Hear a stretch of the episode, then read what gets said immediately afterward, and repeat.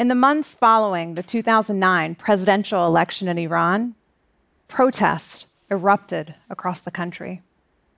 The Iranian government violently suppressed what came to be known as the Iranian Green Movement, even blocking mobile signals to cut off communication between the protesters.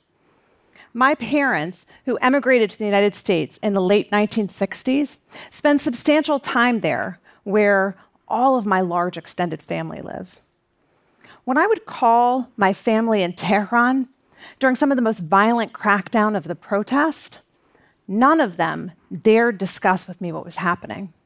They or I knew to quickly steer the conversation to other topics. All of us understood what the consequences could be of a perceived dissident action. But I still wish I could have known what they were thinking or what they were feeling. What if I could have? Or more frighteningly, what if the Iranian government could have? Would they have arrested them based on what their brains revealed, that day may be closer than you think.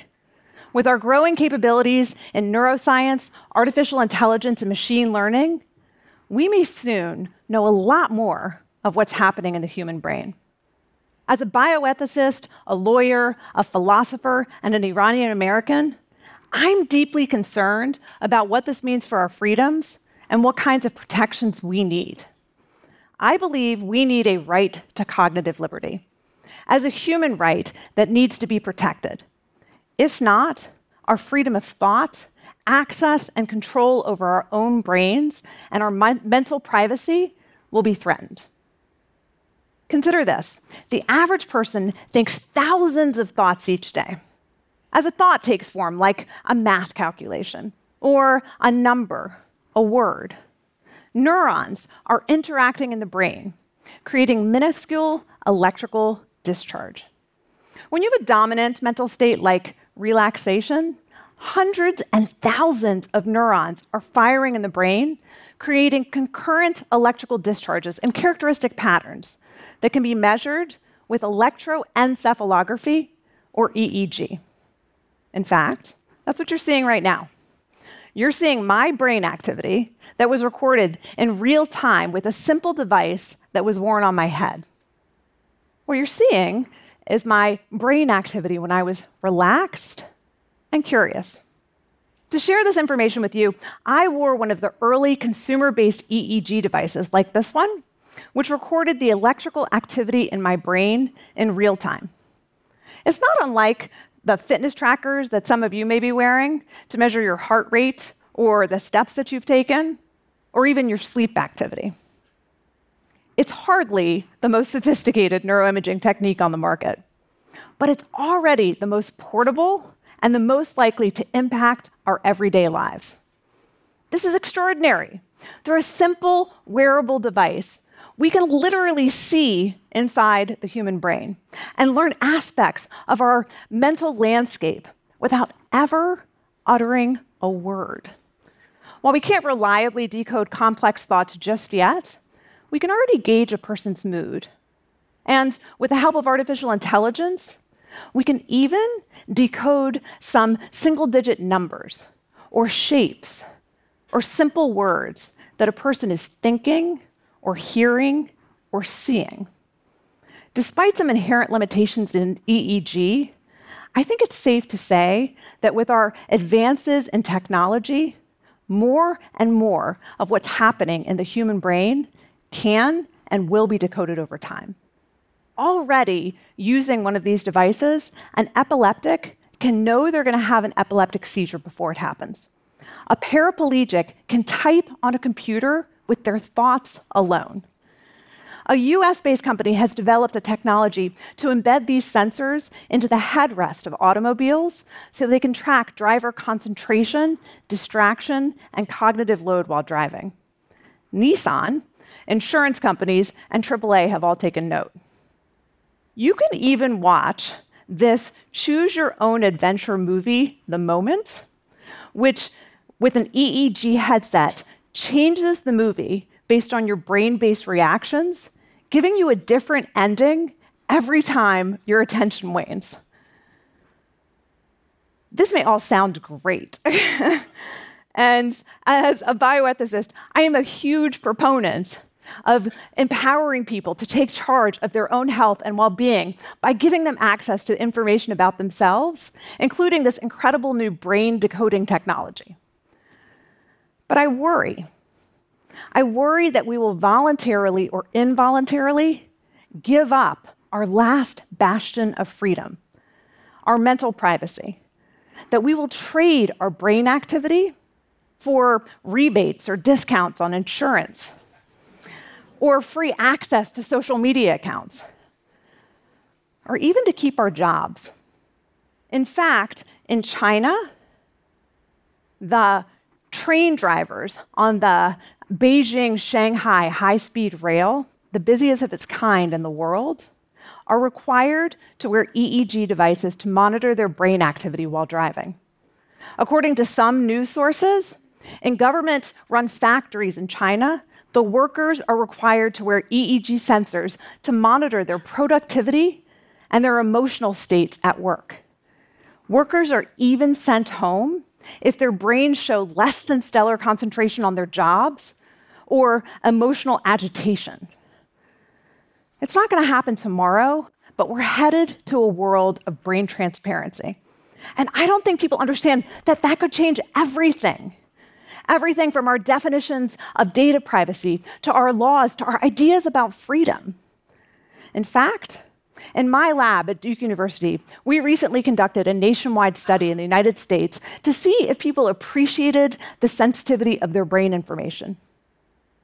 We asked people to rate their perceived sensitivity of 33 different kinds of information from their social security numbers to the content of their phone conversations, their relationship history, uh, their emotions, their anxiety, the mental images in their mind, and the thoughts in their mind. Shockingly, people rated their social security number as far more sensitive than any other kind of information, including their brain data. I think this is because people don't yet understand or believe the implications of this new brain decoding technology. After all, if we can know the inner workings of the human brain, our social security numbers are the least of our worries. Think about it. In a world of total brain transparency, who would dare have a politically dissident thought?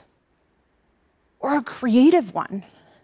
I worry that people will self censor in fear of being ostracized by society, or that people will lose their jobs because of their waning attention or emotional instability, or because they're contemplating collective action against their employers. That coming out will no longer be an option because people's brains will long ago have revealed their sexual orientation, their political ideology, or their religious preferences well before they were ready to consciously share that information with other people.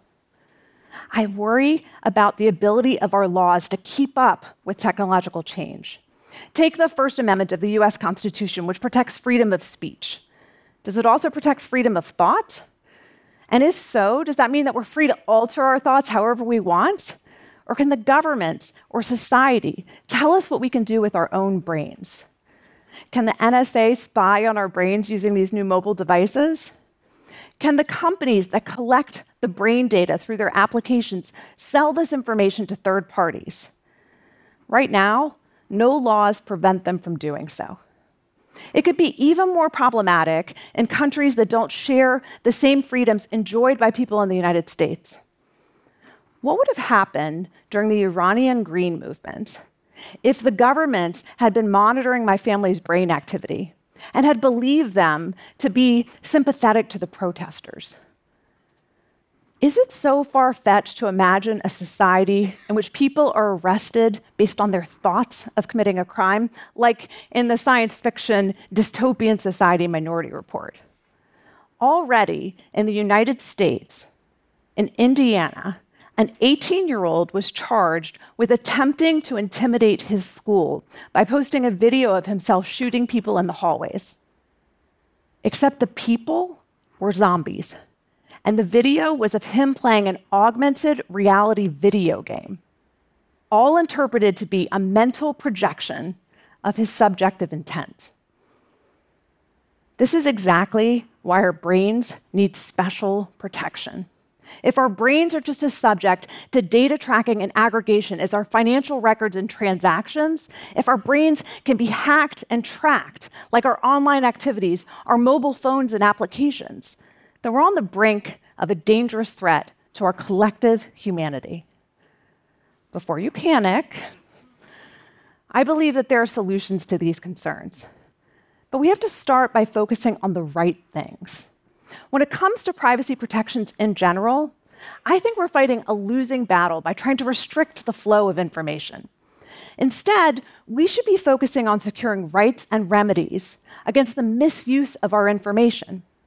If people had the right to decide how their information was shared, and more importantly, had legal redress, if their information was misused against them, say to discriminate against them in an employment setting or in healthcare or in education, this would go a long way to build trust.